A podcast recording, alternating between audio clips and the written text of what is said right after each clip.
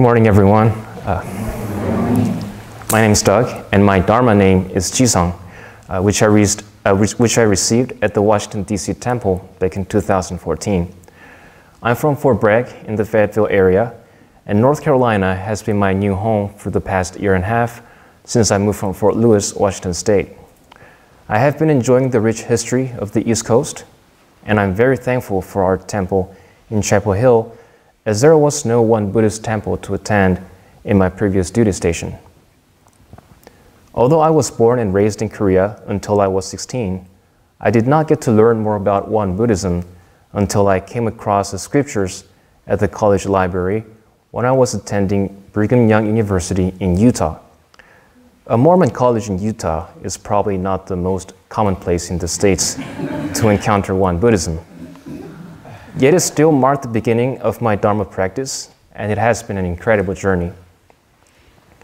As I recall now, what I found most appealing about Won Buddhism was its emphasis on keen observation of cause and effect when establishing one's views.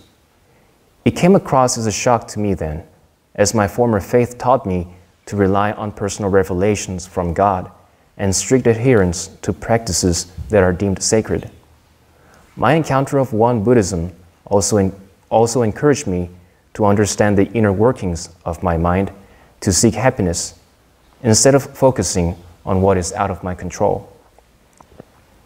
The opportunity to immerse myself in Won Buddhism finally came after my graduation, as I got to reside at the Reverend's residence next to the Washington, D.C. temple for 10 months while I was doing an internship in the area. It was an eye opening experience as I got to not only closely observe daily practice of Won Buddhism, but also implement, also implement it myself. The minister's dedication to the lay practitioners and their frugal living continue to inspire me in so many ways to this day. It is amazing how the same principles offer new insights as I continue to reflect on and apply them in various circumstances. As much as there have been joyful moments, challenges have come along at times, for life is not without suffering, and things don't always turn out the way we want them to.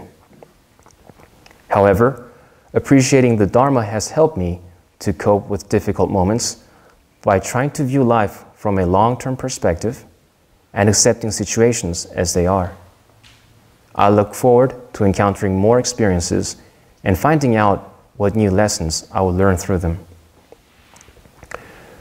When it comes to practice and contemplation of the Dharma, the truth of Ilwonsang is its foundation. Ilwonsang literally means the one circle. It is very hard to miss it for anyone who visits our temple. It's right here. Uh, because it is one of the few, if not the only, religious symbol you would locate in Won Buddhist temples. Just as the circle has no particular point of beginning or end, this simple shape symbolizes the source of all things in the universe, the mind seal of all the Buddhas and sages, and the original nature of all sentient beings. According to the scripture, when one practitioner noticed that Won Buddhist temples had no Buddha's images, which are pretty common in many other Buddhist traditions, he inquired this matter to founding teacher Sotaesan. He answered that, quote, while a Buddha image manifests the physical form of the Buddha, Ilwonsang manifests the mind essence of the Buddha. The physical form represents only his human form, but the mind essence is vast and infinite, combining being and non being and sustaining itself beyond time. End of quote. This symbolism of the one circle expands our perspectives beyond individual specifics, not because our unique values don't matter, but adopting a cosmic view helps us to restore our nature that is originally free from all preconceived opinions. As we reflect on the completeness and perfect roundness of Ilwonsang, we remind ourselves of our true nature and feel gratitude towards the fourfold grace.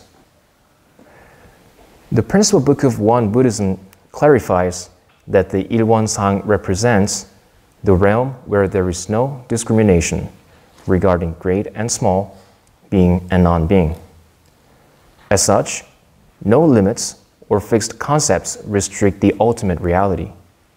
It is not associated with any specific individuals, but represents the universal nature that we all share that extends beyond our temporal existence and forms. Yet the narrative turns around from this transcending aspect of Ilwonsang to its physical manifestations. The scripture notes that they appear as forms of great and small, being and non being, expressed through language, names, and signs. Upon reading this portion of the text, I found myself struggling with a question How could the Dharma transcend impermanent values, but yet at the same time appear through them? It seemed to be contradicting, and it remained a mystery to me for years. As much as I agreed with Won Buddhism's practical values and emphasis on factual approach when practicing the faith, coexistence between temporal states and their transcendence was a concept that I could not comprehend. Yet a moment of having a glimpse of understanding this nature of Ilwonsang came across through a rather unexpected occasion. About three years ago, my unit went on a month long field exercise to the National Training Center in California's Mojave Desert. It was during summertime, so it was quite an experience to deal with scorching heat during the day and abrupt coldness after sunset. I remember being on a guard duty with a fellow soldier on a late night. We were sitting in a truck with its engine running to keep us warm while striving to stay awake through the four hour shift. Our duty was to monitor convoys entering our perimeter. We would verify approaching vehicles and their personnel and communicate with our command post through a radio. As we were paying attention to any messages that could come through the communication system while keeping each other awake, I looked at the sky and saw the full moon. It was glaring in bright yellow, alone in the pitch black sky dotted with countless stars. As I was in awe appreciating such a spectacular view, I felt as if I was free from all earthly bonds and obligations, my mind roaming through the Milky Way. I then thought how peaceful and calm it would be up there, undisturbed by any sound or slightest wind. Then I became aware of my immediate surroundings, which could not be more contrasting. A loud mix of noises from the engine and heater, endless chatting on all kinds of topics you could imagine, and on top of all that, paying attention to the radio static in case a message came through. It was nothing but utter chaos. And at that point, the moon seemed just otherworldly. It could not appear more irrelevant to me. However, no matter how far it was away from me, the moon was sure a reality because it exists, and I was witnessing its uncontested presence. As a matter of fact, I could even say that the moon was, in a way, much more real than me, for it will continue to exist for eons of time, long after I'm gone and forgotten. Then who was I to regard the moon to be unreal simply because its state is so different from mine?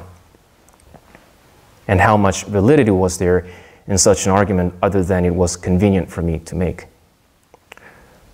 Of course, even the moon will not last forever as it will too disappear 5 billion years from now. The sun will reach the red giant phase as it nears its own end and consume the moon along with our planet Earth. So, it would not be quite accurate to say that any physical part of the universe is a perfect representation of the truth of Ilwonsang, which is free from the barrier of time and space. But the lesson that I learned that night was that the truth could manifest in various states and ways that seem so different and alien from one another. In other words, seeking and practicing the Dharma does not depend on the situations which we happen to be in, but our state of mind. Ilwonsang's essence is not separate from our daily lives and interactions with others. It is always present for us to realize as long as we are willing to observe our minds and act upon them.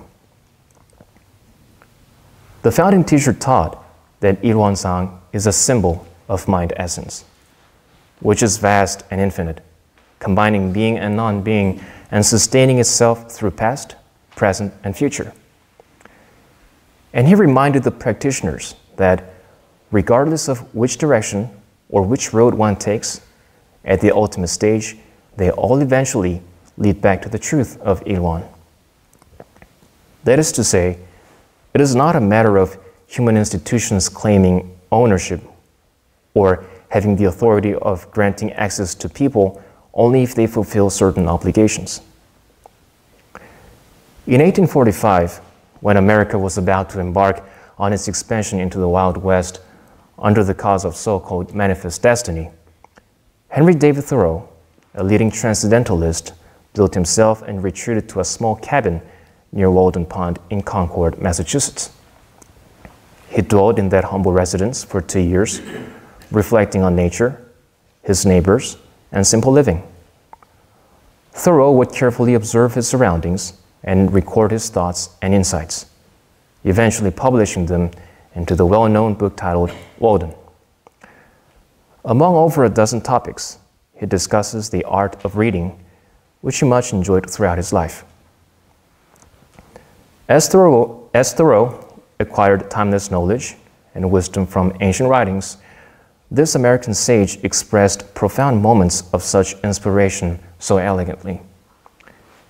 He remarks as follows quote, The oldest Egyptian or Hindu philosopher raised a corner of the veil from the statue of the divinity, and still the trembling robe remains raised. And I gaze upon as fresh a glory as it did, since it was I in him that was then so bold, and it is he in me that now reviews the vision. No dust has settled on that robe. No time has elapsed since that divinity was revealed. That time which we improve, or which is improvable, is neither past, present, nor future.